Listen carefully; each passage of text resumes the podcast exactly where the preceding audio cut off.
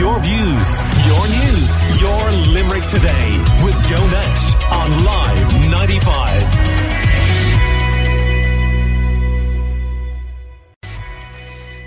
Minister, Stephen Donnelly, is in Limerick today to open a newly developed theatre at Croom Orthopaedic Hospital. The three new additions are the Pain Management Centre, the new theatre suite, and the MAIG unit.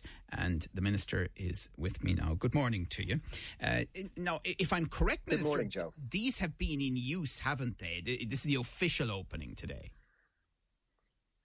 That's right. Yeah, that's the way these things tend to work. Is uh, is they open up, and then at some point we uh, we all get together and we thank all of the staff and we celebrate the good progress being made, and inevitably there's a, a plaque that gets unveiled at some point.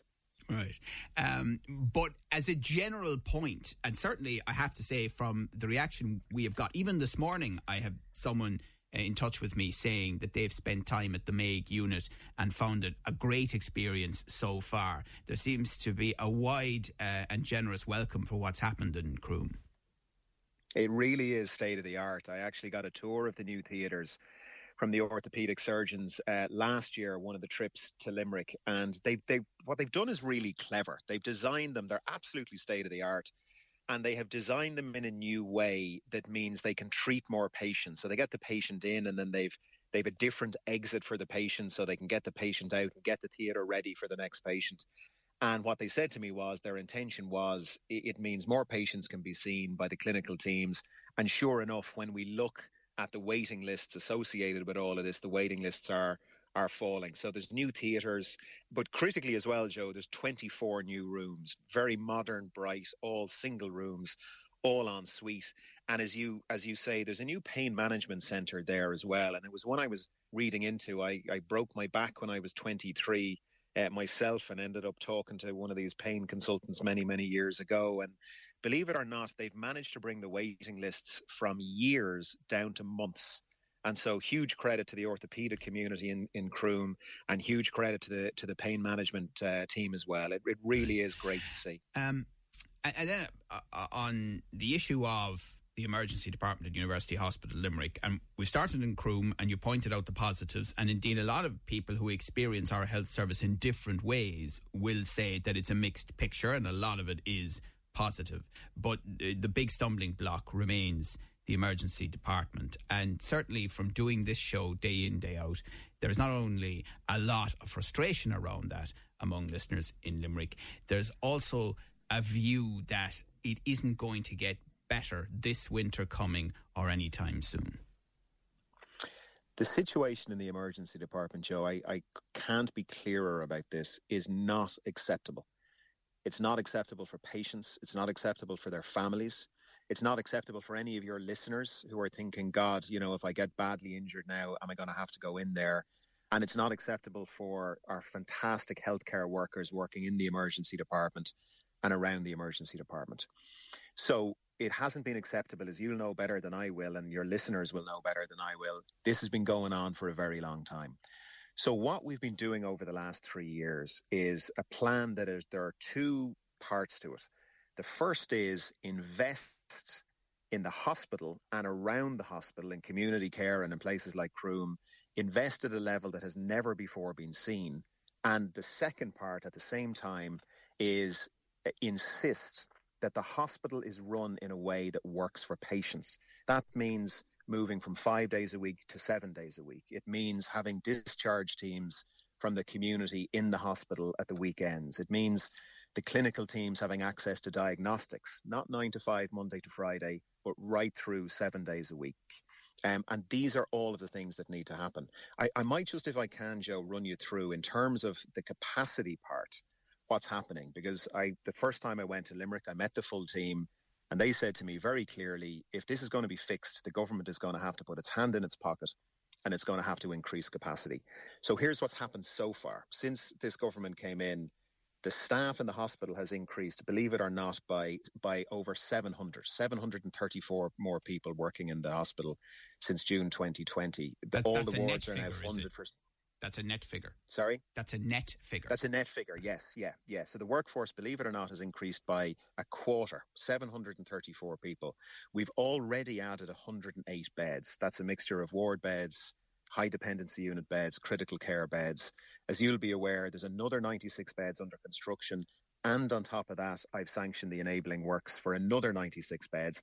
And we're opening a surgical hub next year as well. So between the beds under construction and the beds we've already added, this government will have committed to or added about 300 beds to the hospital and over 700 staff to the hospital. Okay, S- stay with us, Minister. I'm going to take a very short break. This is obviously an important issue, and I'll come back to you on it.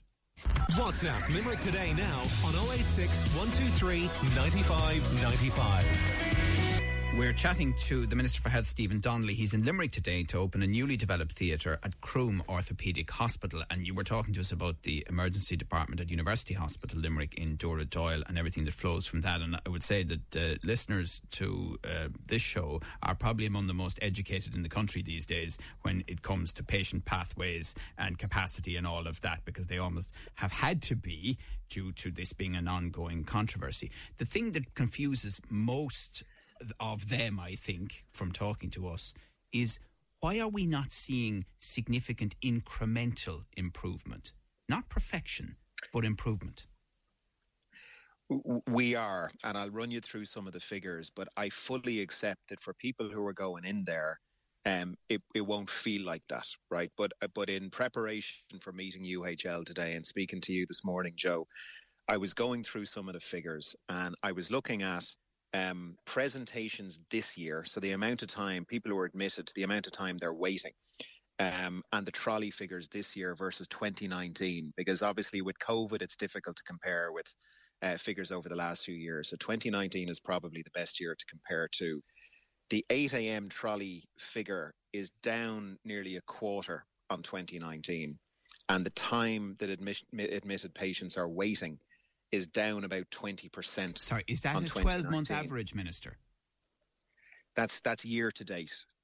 Right. So oh, for the first six average, months of this year versus exactly, yeah. Right, so because that, because the point is that obviously there are pinch points, as you well know, in t- times of the year like January, but actually there are pinch points in other times of the year where you mightn't expect them. There are, and what happened in January, uh, it shouldn't have happened, and I and your listeners will be aware that Bernard Gloster and myself, the chief executive, have moved to making sure that over those bank holidays as a weekend, because or as an example, because they're one of the biggest pinch points, um, that there are that there are staff in place so patients can be discharged. Because look, as you know, and as your listeners know, Joe, what happens uh, in Limerick happens in other some other hospitals as well, which is traditionally the house is cleared on a Friday so people are discharged on a Friday, which means there's beds come available on the Friday. And so when you look at the number of patients on trolleys on a Saturday morning, it's the lowest number in the week. Then what happens? People obviously keep coming into the ED, but the discharge teams aren't in place. The doctors in ED don't have access to diagnostics. The community service uh, isn't running Saturdays and Sundays. So the ED starts to fill up. The beds fill up on Saturday, and people are on trolleys on Saturday, more on Sunday, and more on Monday.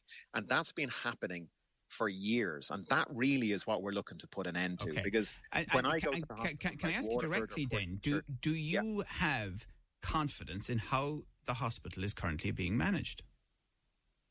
Uh, yes, I am encouraged by the fact that the figures for this year are significantly down on 2019.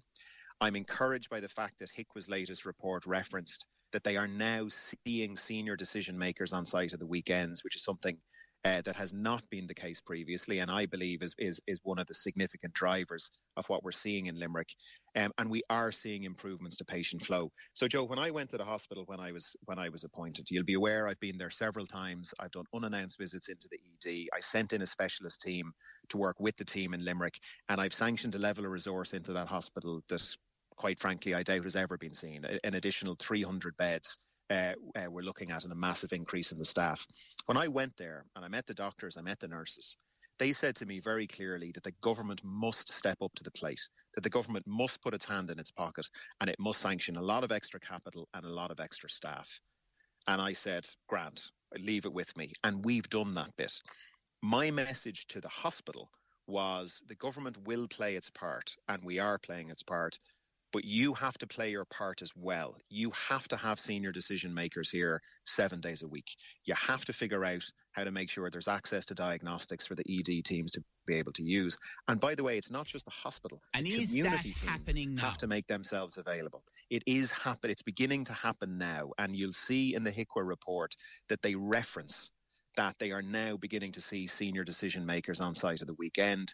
And as you'll be aware, the new consultant contract which we signed off from from the state's perspective and from the patient's perspective, really the whole point of that contract, apart from getting private care out of public hospitals, was to was to increase the amount of time that senior decision makers right. are in the hospital. Okay, and Minister, I know you'd probably like to take a, brief opportunity to wish uh, your government colleague, Minister Patrick O'Donovan, Limerick Fine Gael TD, well. Uh, he became unwell answering questions in the Dáil chamber yesterday.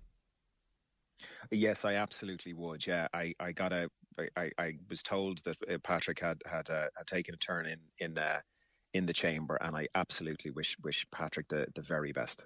Okay, and we're here that he is in St James's Hospital, as we've been reporting on Live 95 News today, but is doing well.